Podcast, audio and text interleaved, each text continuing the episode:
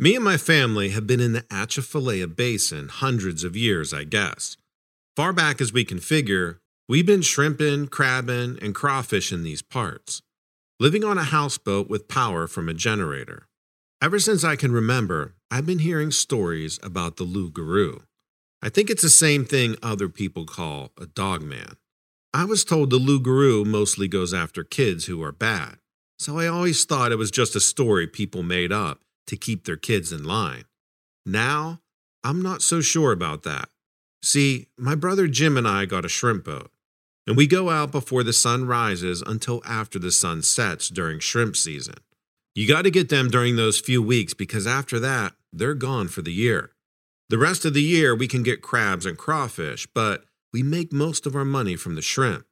It's a lot of work tossing that net out of the boat, hauling it back in, and getting the shrimp out of it.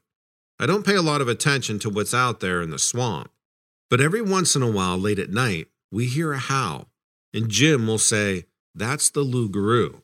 I never believed him, but I also can't explain the noise because it doesn't sound like a dog, a wolf, or a coyote. I never thought about it too much until we started bringing Timmy along. Timmy is Jim's kid. He's 11, but he caught on quick to sorting out the shrimp we keep from all the other stuff that gets caught in the net like turtles and fish and whatever. I heard the howl more often when Timmy started joining us. Jim stopped saying that's the Loup-Garou, probably so he wouldn't scare Timmy. Maybe that made me notice it even more. I started ignoring it because we were hearing that howl every night. It sounds weirdly human. It was creepy, but I guess I got used to it. Besides, we were busy, like I said, hauling in the nets.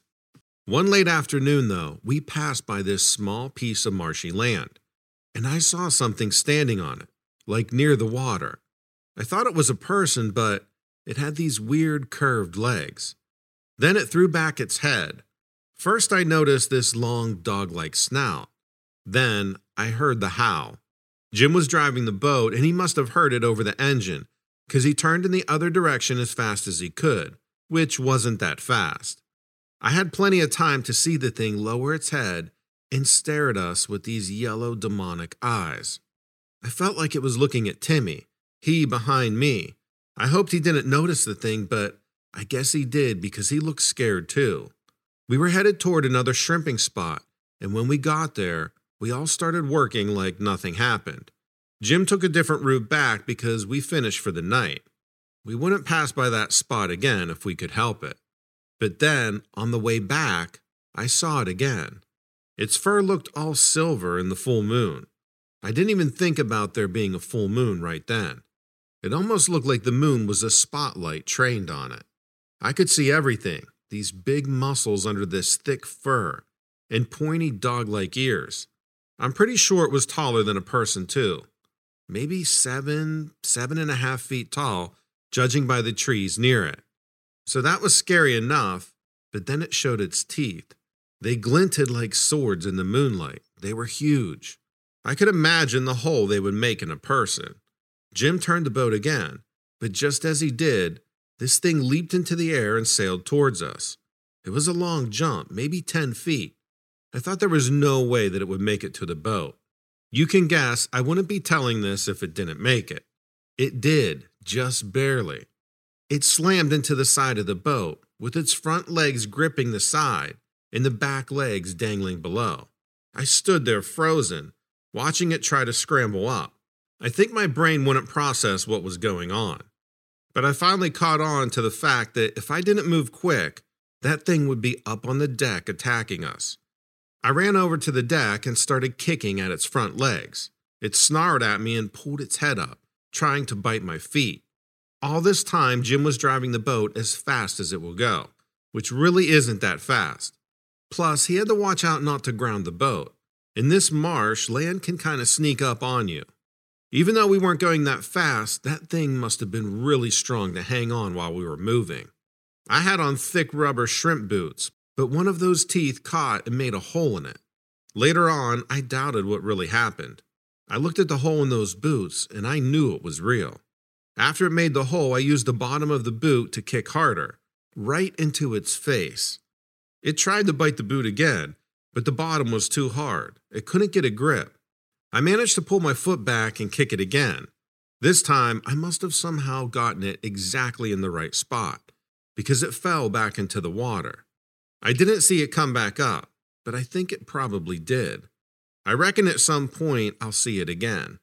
I got a feeling it's not gone forever.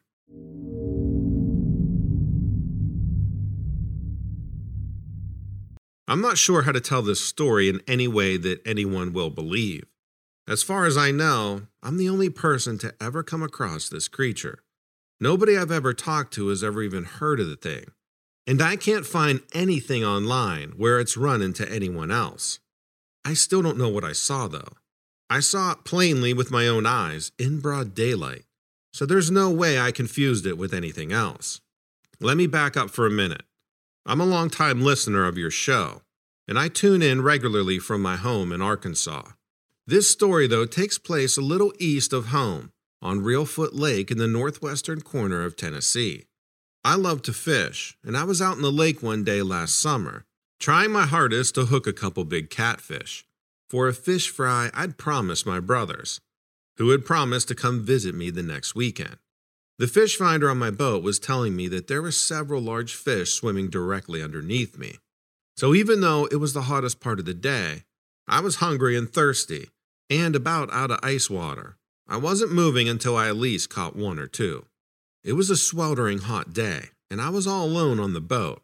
In fact, I hadn't seen another boat in well over an hour by the time I saw what I saw. I grabbed the last bottle of ice water I had out of the cooler and took a seat at the front of the boat. I casted out my line and sat quiet, waiting for a tug on my line. As I wiped the sweat off my face, something came up and bumped the underside of the boat. It was a fairly hard bump, enough to knock me out of my seat, and definitely hard enough that I felt I needed to scoot over and look down into the water to try to figure out what it was. At my first glance, I couldn't see anything. I gave up scanning the water for something big and went back to my seat to take another swig of my ice water. I figured it must have been just a tree underneath the water's surface that I had just passed over. Now, just as I almost sat back down, though, there was another major bump under the boat. This time, I dropped my water bottle, spilling the last of it out into the bottom of the boat. As you can imagine, this made me pretty mad. So I went back to the boat's edge to search again. This time, I was committed to find the culprit, even if it was hard for me to see. I decided to grab one of the oars and pushed around under the boat a minute to see if I could get anything to come up. When I stuck the oar under the boat, though, something grabbed onto it tight, only for a second or two. Then I pulled the oar back up to find the entire paddle of it was missing. Whatever was under my boat had bit that thing clear in two. This is about the time I decided to go ahead and start the boat motor and get the hell out of there. I couldn't imagine what it might be. My initial thought was that some Tennessee hillbilly wacko had cut loose a pet alligator or something. The motor turned over only once before it died. I tried again and it died again. The third time, I couldn't even get it to turn over. I pulled the prop out of the water to see if something was stuck and saw that all the blades were bent. I picked up my phone to call for help, and that's when the damn thing started to come up for air. Under my boat, and I am not kidding you on this, there was a snapping turtle at least 15 feet wide. Well, it looked like a snapping turtle, but I'm not exactly sure what it was. Its head was as big as my torso. I know that sounds ridiculous, but it was there right in front of me. I was so afraid that this thing was going to tip over my boat. Then it submerged itself back into the water, and my boat was about to tip over from the current of this thing submerging itself.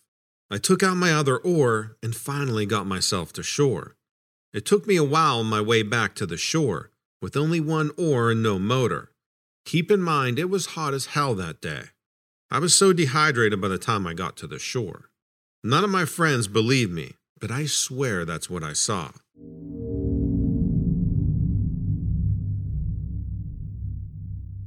I work as a janitor at a high school in Atlanta, Georgia, and there's a small graveyard across the street. I thought it looked pretty old. I never bothered to go look at the gravestones until I had a reason to. I'll get to that reason in a minute. I started working there a few months ago, and for the first month, it was a normal job. I come in around 3 after school's done for the day, clean until 8 or so, or whenever I finish up. It was pretty boring, and as you can imagine, I usually listen to a podcast or music, whatever I'm in the mood for.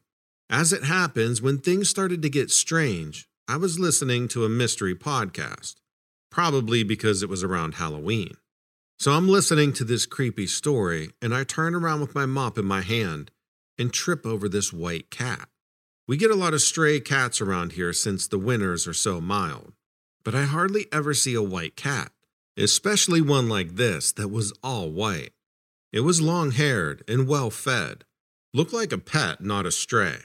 I thought it was probably just visiting, wandering around or whatever, and it would go home soon. When I left, it walked out and down the street, cool as you please, toward the graveyard. It disappeared into the graveyard. I thought it must have gone to one of the houses behind it, since it did look like somebody's pet. I didn't expect to see it again, but it showed up again the next night and trailed me for my whole shift. So now I'm thinking it had to be lost or it's a stray. I took a picture of it and put it up on the Lost Animals social media pages, just in case. When I went out to my truck to go home, it went off toward the graveyard again. The day after that, I brought a can of cat food with me, and when the cat showed up, I opened the can and put it in front of it. The cat just walked away from it. I thought maybe it didn't like the food, so I brought some tuna next time. Every cat likes tuna. Not this one, though. I still didn't think there was anything weird about the cat, though. I hadn't figured out what was going on. I just thought someone else might be feeding it. But if that was true, then why was it hanging around? Sure, it was a little chilly outside, especially at night, but if it was cold, why did it always leave when I did? Maybe I thought it wanted attention, so I decided to try to pet it. But every time I reached down, it managed to sidestep and avoid my hand. I kept trying though, and I finally got it cornered. It wasn't scared, like it didn't hiss or anything, but it gave me this look, as if it was saying, Do you really want to do this? And I reached for it, but my hand went right through. I couldn't believe it. I reached out again, and it sidestepped. That was when I had the thought this is not a real cat. Okay, so what is it? And what did it want? I felt like it wanted something because it kept coming around and following me. Not food, not attention, so what? I felt like it was trying to tell me something. Every night it walked back toward the graveyard. So one night I followed it. But when I got to the graveyard, it walked behind one of the stones and was gone. Since I was already there, I started to look at those stones. They were kind of messed up, dirty, and so on, but it was dark, so I really couldn't read them. I looked around trying to figure out where that cat could have gone. There are a couple houses past the cemetery. I guessed it must have gone to one of them. I tried not to think about the fact that it looked like it had just disappeared. I couldn't help it though. I kept thinking about that cemetery. Finally, one Saturday, I decided to clean it up. I loaded up the truck with everything that I thought I'd need a weed trimmer, bleach, cloths, a pressure washer. I never cleaned gravestones before, but I cleaned everything else, so I figured I could handle it. I wasn't out there 10 minutes before people started just showing up to help. One lady even brought flowers to put on the graves when we were done. I asked a few people if they knew anyone who lost a white cat. No one did. But a couple people said they had seen one hanging around the graveyard. Never during the day, though, only at night. When we were done, the place looked great. Before we left, I took a look at the stone the cat had disappeared behind. The name didn't mean anything to me, but an old guy behind me said, I knew him. He was a janitor at the school. I saw that he died in 1955, age 72. On Monday, the cat didn't show up. I kind of missed it as I cleaned. I mean, it never did anything except for follow me around while I worked, but still, it was some kind of company. I found myself looking for it every time I finished cleaning one room and started another. When it was time to leave, I stood outside for a minute, looking toward the graveyard. Finally, I saw the cat walking toward me. It didn't come all the way, just up to the sidewalk. It meowed, the first time I ever heard it do that. Then it went back to the graveyard. I never saw it again but once every few months I go over to the graveyard and clean off those stones. You know, I think that's all it wanted me to do.